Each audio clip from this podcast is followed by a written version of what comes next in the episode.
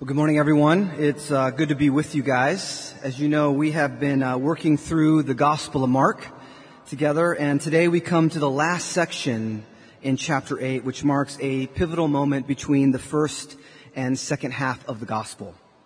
In the first half of the Gospels, chapters 1 to 8, Mark has been concerned with the question, who is Jesus?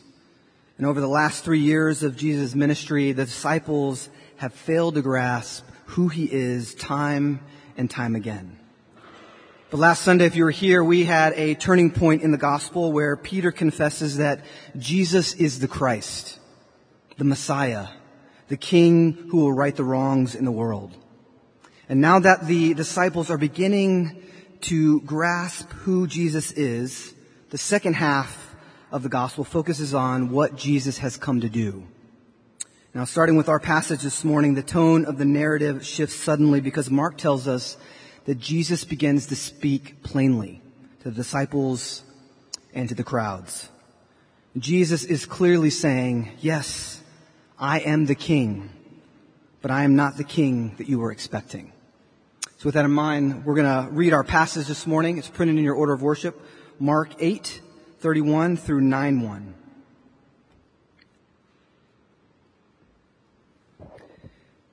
And he began to teach them that the Son of Man must suffer many things and be rejected by the elders and the chief priests and the scribes and be killed. And after three days rise again. And he said this plainly. And Peter took him aside and began to rebuke him. But turning and seeing his disciples, he rebuked Peter and said, Get behind me, Satan, for you are not setting your mind on the things of God, but on the things of man. And calling the crowd to him with his disciples, he said to them, If anyone would come after me, let him deny himself and take up his cross and follow me. For whoever would save his life will lose it, but whoever loses his life for my sake and the gospel's will save it. For what does it profit a man to gain the whole world and forfeit his soul? For what can a man give in return for his soul?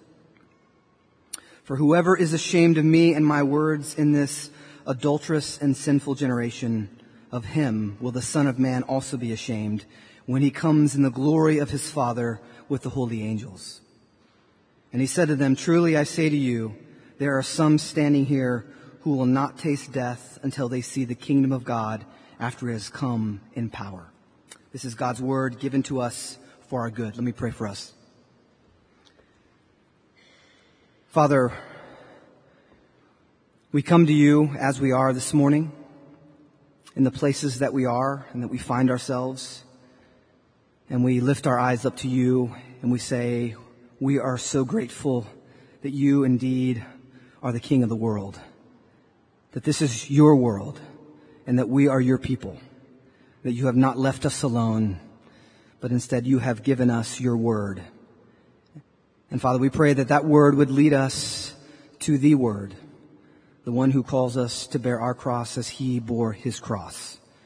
Help us this morning to see him clearly and help us to understand what he is asking of each of us this morning. We pray these things in Jesus' name. Amen. Well, a while back, my uh, kitchen sink uh, began to make a loud thumping sound and it began vibrating the entire house every time we turned it on.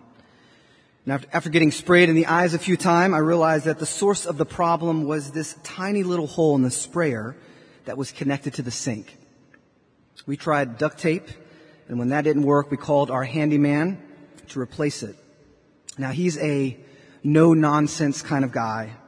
And after checking it out, he told us that it would be cheaper for us to uh, go to Home Depot and just purchase a new faucet and sprayer combo than for him to replace just the sprayer. Now I'm happy to report after two months, we no longer have a problem. Now to be clear, we actually didn't get it fixed. The sprayer still has a hole in it.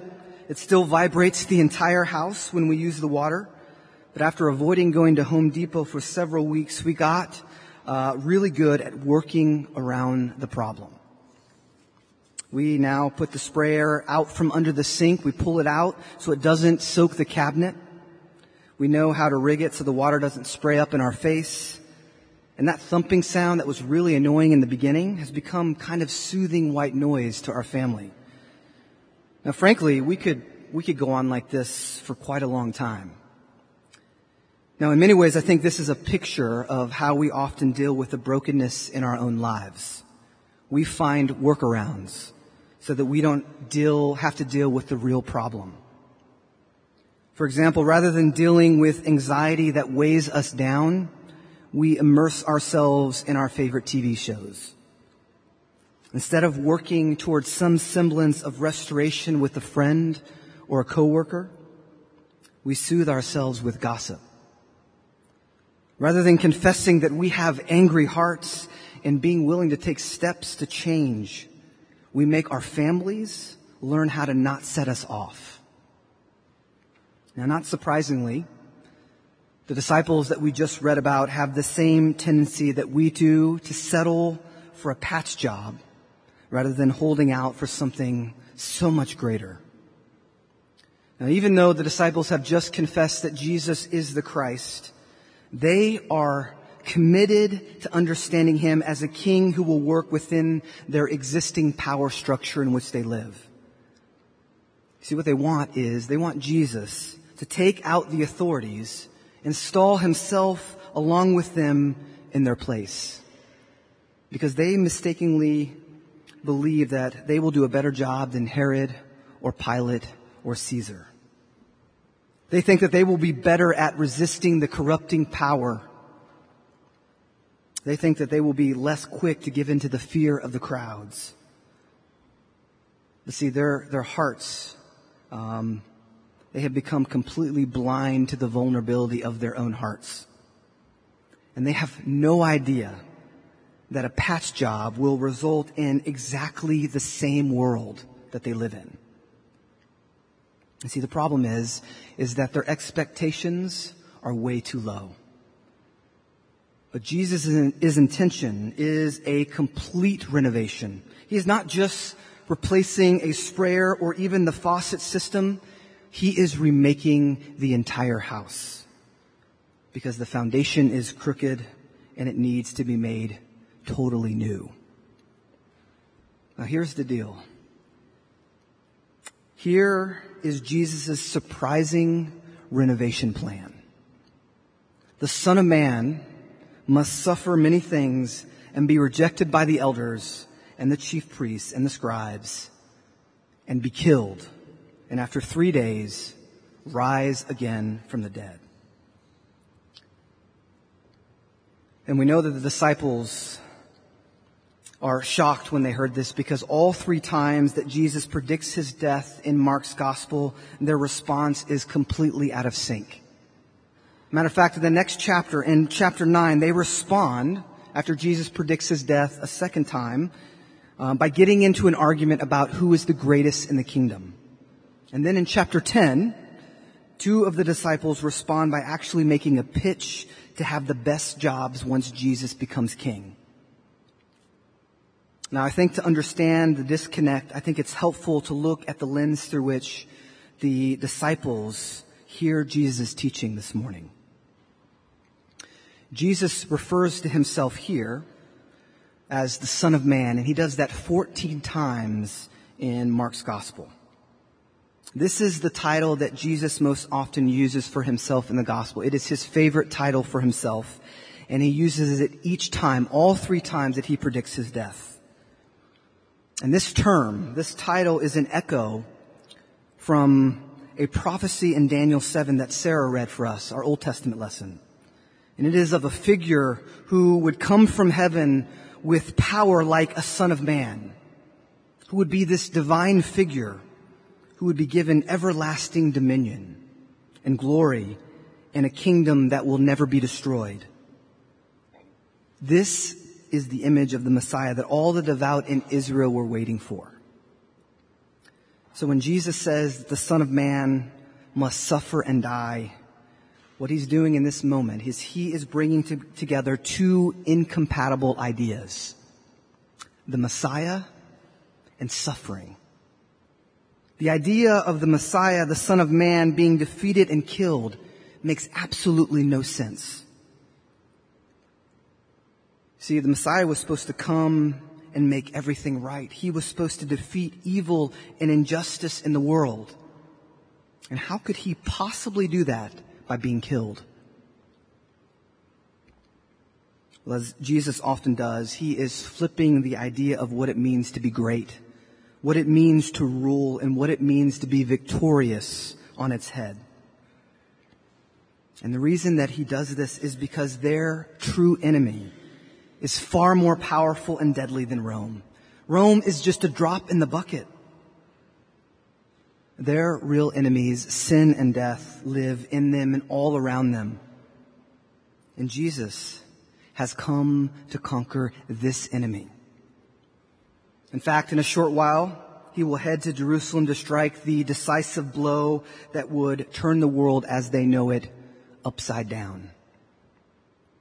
And the only way to defeat this enemy is to go through it and come out the other side, paving the way for the whole world to follow. And so Peter's strong reaction to Jesus, Jesus' prediction that the Son of Man will die indicates that he understands exactly what Jesus is saying. And like the other disciples, he finds it offensive and wrong. Peter's just like, Jesus, stop saying crazy things. You're freaking people out. But then Jesus turns and he rebukes Peter. Jesus said, Get behind me, Satan, for you are not setting your mind on the things of God, but on the things of man. Now, as we read this, we may think, wow, that is really harsh. But it's harsh until we understand and recall how Satan tempted Jesus in the wilderness in Matthew 4. The devil offered Jesus the earthly kingdom without suffering. He says to Jesus, all this I will give you if you bow down and you worship me. He is being tempted to become king by the short and easy path. And so Jesus rebukes Peter sharply because the temptation is profound. And Jesus says the problem is that Peter is not looking at things from God's point of view. You see, the power that Satan offers, and even the power that the disciples imagine, imagine Jesus gaining through a revolution, doesn't have the power to truly heal the world, only to patch it up a bit. Because hearts aren't changed from the top down. Hearts are changed from the inside out. And Jesus had to take the deep path into the heart of death to break its grip on the world, to free all of creation from death as its inevitable end. So after Jesus insists that he must suffer and die, Mark tells us that Jesus calls the crowds to himself and he says, if anyone would come after me, let him deny himself and take up his cross and follow me. Now you can be sure that these two are shocking words for the disciples and the crowds. You know, I think it's important to note that at this point in, in Mark's gospel, that Jesus has not yet told the disciples that he was going to die on a Roman cross. He hasn't said anything about how he is going to die. And so for the, the disciples and the crowd, this must have felt immensely jarring to them. There must have been a crowd of bewildered faces. They're like, a cross? Really, Jesus? A cross? And don't miss this. The crowd had no sentimental feelings surrounding crosses. Crosses weren't symbolic. They were real instruments of torture and dehumanization and shame where you could look up on a hill and see men dying as a warning not to defy Rome. And if we're honest, it is an off-putting, barbaric image for him to pick as a metaphor for discipleship. Much, much le- less attractive than pictures that he's painted elsewhere, like sheep following a shepherd. But I think what this image of a cross does is give us a picture of total sacrifice. The way Jesus is framing his call to discipleship highlights the costliness of throwing in our lot with him. To take up our cross isn't merely a call to be patient with our suffering in this life. Instead, it is a call to give the whole of ourselves over to the narrow road of following Jesus. And this invitation is for each of us this morning, wherever we are at. Mark tells us that Jesus wasn't just talking to the disciples. He was addressing the entire crowd. From those who were already devoted followers to onlookers who were merely curious about Jesus to desperate men and women for whom Jesus was their last hope for healing. And he says to all of them, if anyone would come after me, let him take up his cross. For whoever would save his life will lose it, but whoever loses his life for my sake in the gospels will save it. Dietrich Bonhoeffer writes, when Christ calls a man, he bids him come and die. It may be a death like that of the first disciples who had to leave home and work to follow him. Or it may be a death like Luther's who had to leave the monastery and go out into the world. But it is the same death every time. Death of the old man at his call. And many times and places in the world, and certainly for the first Christians who read Mark's gospel, following Jesus may literally have meant giving up their lives. But even when this is not the case, every day there is a death that must take place. Every day there is a death when we say to God, not my will, but your will be done. And when we do this, we are dying to our desire to take up our lives into our own hands and say to God, I know better than you. And let me just acknowledge at the forefront that this is really hard. This is really hard. It's not something that we get overnight. This is a lifetime of walking with God and asking Him to change us into people who want His will over our own will.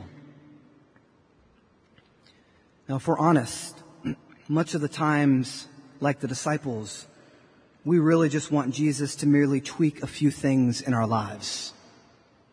We want a little uh, behavior modification here, some spiritual depth there. I just really want my life to go well. I want to stop hurting people so I can be a good person, a good parent, a good spouse, a good friend. But Jesus is saying to each of us this morning that your expectations are way too low. I have come to die and you must follow me through death and out the other side. It is an all-in sort of endeavor. But it's always a renouncing of a lesser good for a greater good. I love what Jan Johnson says. She describes death to self simply as setting aside what we want in this moment and fo- focusing instead on loving God with everything that we've got and valuing others as highly as we value ourselves. Don't mistake it. This is a death because something radical has to die in us if we're going to be the kind of people who willingly go last, who willingly give up taking credit, who willingly over, are willing to be overlooked for the sake of someone else. But the good news is that we do not die alone. We go with our elder brother Jesus and his spirit who directs and encourages and corrects and prays for us along the narrow road that leads to life. The apostle John writes in John 12 that unless a grain of wheat falls into the earth and dies, it remains alone. But if it dies, it bears much fruit. You see, if we clutch our life, protecting it, asserting all of our rights, needs, and privileges, we will certainly lose it. Because your life has turned into a grasping, airless prison. If we, however, acknowledge that life is not ours by right, that it is, all of it has been given to us as a gift, we, we will lose it because, um, yeah, we will find it because of the self-giving love of God. And then we'll find that in losing it, we will gain everything. You know, some people mistake dying to self for death of self as if what makes us us um, dies or goes away. But we know Jesus says that the opposite is absolutely true. As we die to the way of living that turns us inward, away from Jesus, we gain a freedom to become who he has made us to be, a freedom to become fully human. This is what C.S. Lewis writes in the conclusion of Mere Christianity.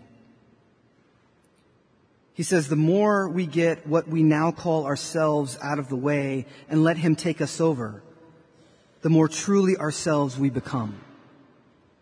Give up yourself and you will find your real self. Look for yourself and you will find in the long run only hatred and loneliness, despair, rage, ruin, and decay.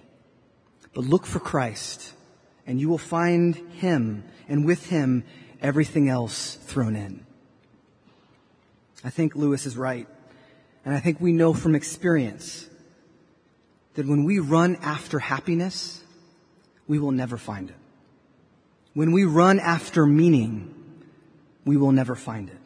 But when we look to Jesus, the author of life who gives everything meaning, his love allows us to forget ourselves and suddenly we find that in him we have joy and meaning and life because those things find their genesis in Him. Now, this is a strange paradox. But Jesus affirms that time and time again, when we empty our hands and we come to Him, He fills us up with Himself, which turns out to be better than anything that we could have thought or imagined on our own. More full, fullness of life than we could gain in a thousand lifetimes. And so let me just ask, what in your life is holding you back from giving up your life in order to truly find it? Where in your life is Jesus asking you to deny your version of the good life so that you have the freedom to be able to take up your cross and follow him on the narrow road. The news that our patch jobs will never be enough is really good news for each of us this morning. It means that we can't possibly clean ourselves up enough to be worthy of King Jesus. No patch job will ever make us fit for the kind of kingdom that he is ushering in. And so this means that we can instead give our whole selves over to Him, to the only one who can remake us into the people that we were meant to be. And Jesus invites each of us here this morning to come to Him as we are, to bring all of ourselves to Him. Because the work of the disciple is to cling closely to Him as He remakes us and the whole world through His self-giving love in His death in his resurrection. Amen. Let me pray for us. Father, we just acknowledge that these are really, really hard words to hear. Father, that is, on this side, it feels unnatural to deny ourselves. And our world tells us every day that we should follow our hearts. And yet we know that our hearts are both a mixture of good and evil. And so, Father, we pray that in this moment that you would change us, that we would be able to open our hands of the things that we hold on to for life so that we might be able to receive the life that you offer us this morning. Father, we know that denying ourselves and taking up our cross is difficult. but we know that you have done it.